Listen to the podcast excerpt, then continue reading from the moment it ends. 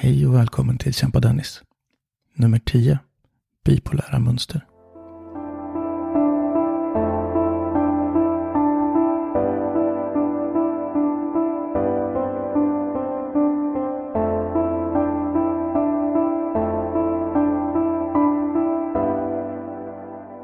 Ja, jag har reflekterat mycket mer över hur jag mår och hur jag funkar senaste tiden.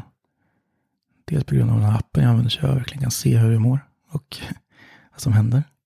Och nu när min nya psykolog försöker utreda om jag är bipolär igen. Det har ju varit på bordet förut men de fokuserar på GAD och det har jag ändå lärt mig hantera lite nu. Det är ju min ångest och oro. Eh, generell ångestsyndrom. Men det har jag jobbat mycket med, med KBT och sådär, så det har jag lite under kontroll känner jag.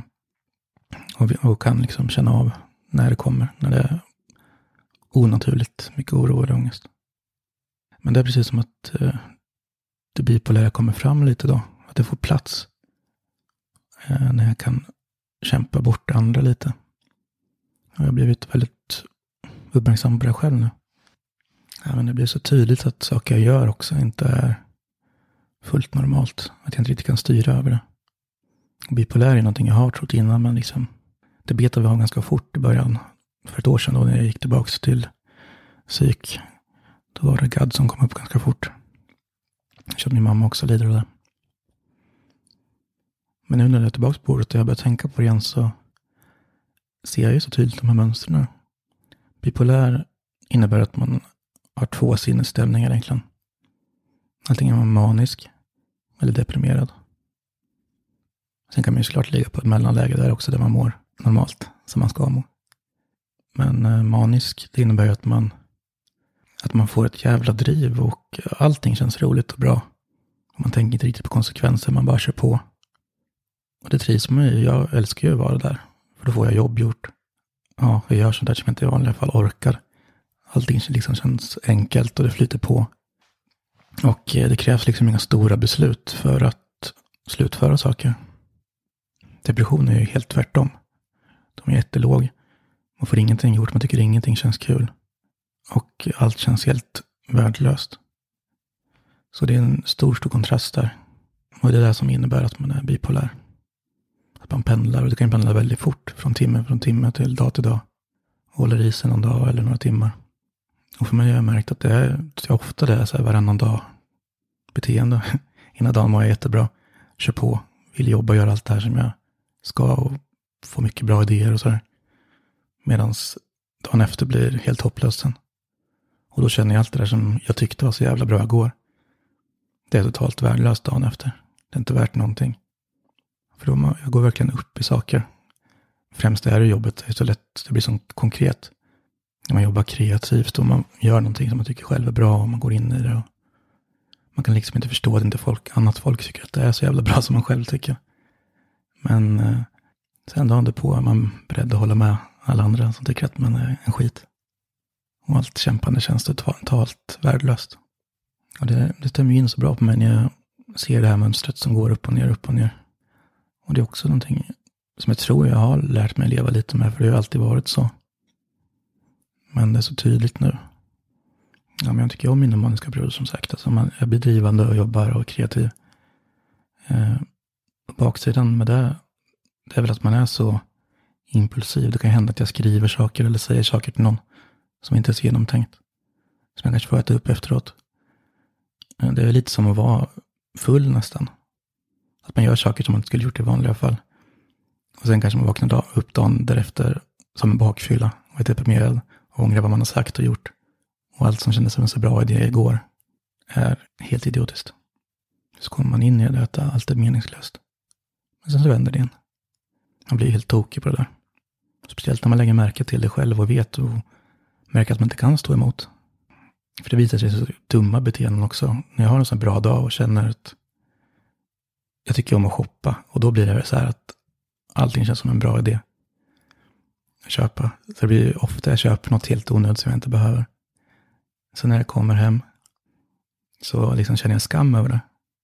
Att varför köpte jag det här för? Och jag har ju svårt att liksom skicka tillbaka saker så blir att jag samlar saker innan jag till skammen har lagt sig, jag kan använda det eller att jag orkar sälja det eller någonting sånt. Det är med nu, sista tiden jag har börjat lägga märke till det. Att fan, så här ska det inte vara. Jag är ju dum i huvudet. Och jag kan ändå inte stoppa det ibland. Ändå jag försöker jobba emot det, men det går inte vissa dagar. Då bara lägger jag en beställning på någonting som jag inte behöver. Eller bara som jag vill ha. Och det är ju helt hopplöst nu, eftersom jag inte har dålig ekonomi. Så har ju funkat de närmsta åren nu. Men eh, nu måste jag ju tänka mig för. Och det gör ju att jag bromsar. I 90 procent av fallen som tur Men det är ett så sjukt beteende. Jag vill verkligen inte skylla det på någon sjukdom eller beroende eller någonting. Men när man är uppmärksam på det och man, ja, man blir, man blir fan rädd för sig själv. Alltså att det kan funka så. Men det är som sagt små saker. Det är inte så att jag bokar en USA-resa och försvinner och sen inser att det var en dum idé. För jag är inte så grandios som person så mina utspel blir ganska små. Det är väl också därför det har blivit så svårt att, att finna den här diagnosen egentligen. Men nu när gadden är lite, lite undanstoppad och det här får lite mer plats. Det blir nog enklare att ta tag i det då. När jag själv kan sätta ord på det, jag har inte liksom kunnat gjort det förut. Så det är också ett steg på vägen. Jag har så mycket tyder på det. Man bör kunna landa i det här själv nu. Att det faktiskt är så. Det var den sjukdom jag var mest rädd för att få. Men nu när det... Nu känns det ändå bra. Alltså, det känns som en steg i rätt riktning och bara kunna beta av de här jävla diagnoserna så att jag har någonting att arbeta med sen. Så det är väl det jag ska kämpa med härnäst. Så kämpa Dennis.